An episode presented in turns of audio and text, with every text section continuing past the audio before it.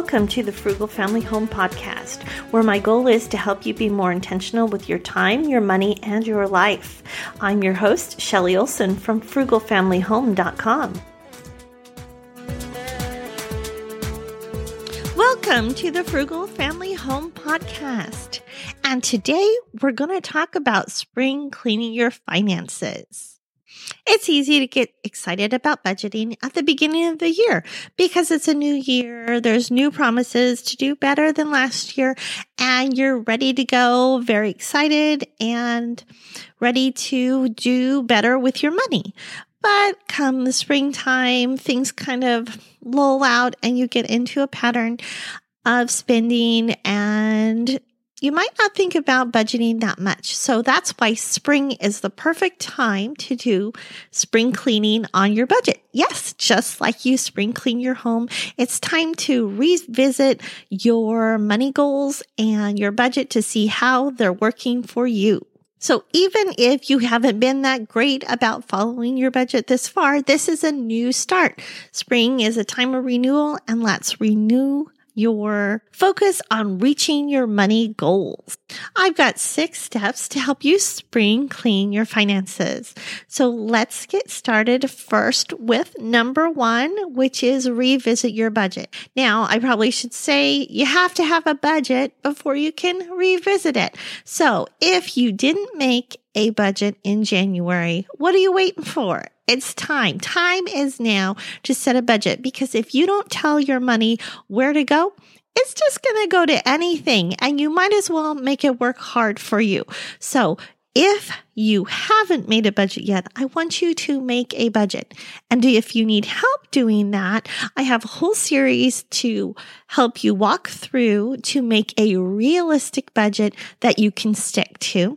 And I'll put that link in the show notes for you. It'll help you walk through. But let's say you do have a budget that you've been working with. It's time to see how well it's been working for you. Are you running over in a few areas and overspending? Are you underspending in other areas? Now, while we're spring cleaning your finances, it's time to decide where we need to shift the money in different categories. So I want you to look over your budget and look back through the last few months and see have you been sticking to it really well? Was it hard to stick to the budget maybe in your food category or eating out? You eat want to eat out a lot more and it's too restrictive or are you finding that you're just not spending that much money on other things? It's time to go in and adjust your spending amounts that you set for each month so they fit better with what's going on right now in your life. So that is step number one. We're revisiting the budget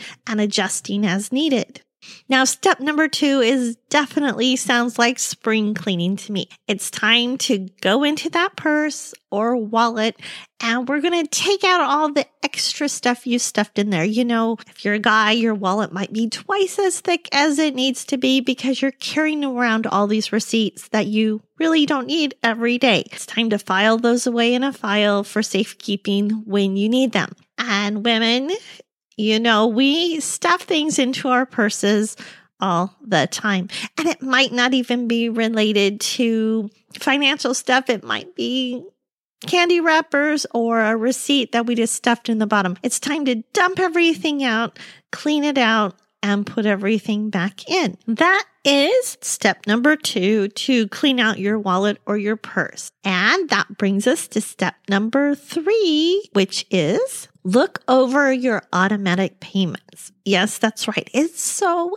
easy to sign up for an automatic payment you think you're going to use and be paying for it monthly and find out you don't use it that often. And so now is the time to look over what's going out in automatic payments and make sure you're actually using them. If it's something you're really using, great. You know that you're getting your money's worth. If it's something you haven't looked at for a while and you're subscribing to, it's time to let it go. One word of caution though, if you've paid ahead for a year, make sure when you cancel, you'll still get to use it until the end of your contracted time. Sometimes when you cancel early, you'll lose that extra time. So it might be better to put a cancellation date on your calendar or reminder in your phone to pop up when you need to cancel it. So that is number three. Look over your automatic payments and decide if they need to go or stay. Tip number four is to review or establish money goals. Now, like a budget, you need a budget. You also need money goals because if you set no goals for yourself, you won't have anything you're working towards. It could be you want to save for a vacation, a down payment on a house, a new car, something special you want to buy. It could be anything like that that you're saving towards. Heck, if you don't have any other goal, at least make a goal to save a set amount of money every single month. By having a goal, you have something to strive for. If you don't have a goal, you're less likely to strive to do anything with your money. So at least set a goal to save a certain amount every single month. So you have something to work towards.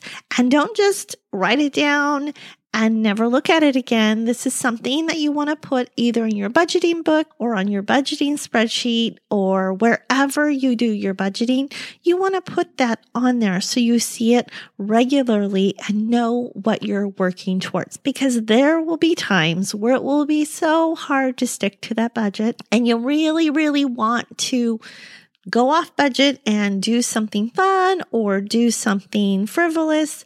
And knowing what you're working towards can help you stick to it. Just like a diet. If you know what you're working towards in the end and you have a goal, you can stick with it more easily. So that is number four set money goals or revisit your money goals and adjust as needed. And step number five is to get organized. That's right. You don't want your financial papers just laying here and there and everywhere. You want to get them organized. So First, you want to make sure you have a way to track your bills. It could be a one sheet budget sheet, which I have a printable one I'll link to in the show notes. It could be an Excel spreadsheet. It could be just a notebook or I used to use those little composition notebooks and just write down what bills you have each month, when they're due, and make a check mark when they're paid. It can be that simple. But if you want a printable or a spreadsheet, be sure to check out the show notes for those. Another way to get organized is once you pay your bills, you need a place to file them. Because some bills you'll pay, like your medical bills, for the year can be written off on your taxes. And who wants to go through a pile or stack of paper to find what you need? So have a filing system where you might want to put the items that can be written off on taxes in one file and your bills in another. For myself, I like to file everything by the month. So if I have a question about what we paid last month or when I sent it in or things like that, I can find them very easily. And then anything that we can write off goes into another file so I can track that. It's just a simple, easy, could be a, a, one of those accordion folders, a drawer, or a file cabinet. But just make sure you have a way to organize all your bills and you know when they're due and you have a way to track when they're paid. And so you don't end up with late fees. And you can set up automatic payments, and that is great. But just make sure if you're drafting out of your checking account, you keep enough money in there to cover those bills when they come in, because an overdraft fee could be more expensive than a late fee on a bill. And that is step number five get organized. Now we come to step number six. And this is the one I think is most important for controlling spending, and that is to spend with cash. Anytime you're going out in person somewhere to purchase something, I like to use cash. And there's a simple reason for this. You cannot overspend with cash. You only have a limited amount and you can't go over. And so if you are finding you are going over budget often, then think about using a cash system. If you've never used a cash system before, I have a beginner's guide to setting up a cash envelope system, and I can leave the link in the show notes to help you get started. And it'll take a little adjusting at first, but it's really worth it because you will stop overspending because once you run out of cash, you can't spend in that category anymore. And so if you're a chronic overspender or you shop for entertainment, this is a way that you could go out and shop or purchase things that you're looking forward to getting without overspending. That is tip number six to use cash whenever you're making purchases. So that is it. That is my six step system for spring cleaning your finances. And I hope these steps will help you to get back on track or stay on track with your budget. If you want to check out any of the links I mentioned in this podcast, you can head over to the show notes at frugalfamilyhome.com forward slash podcast forward slash 43. And that's where you'll find the links to all of the items I talked about and more money saving ideas. Thanks so much for listening, and we'll see you next time.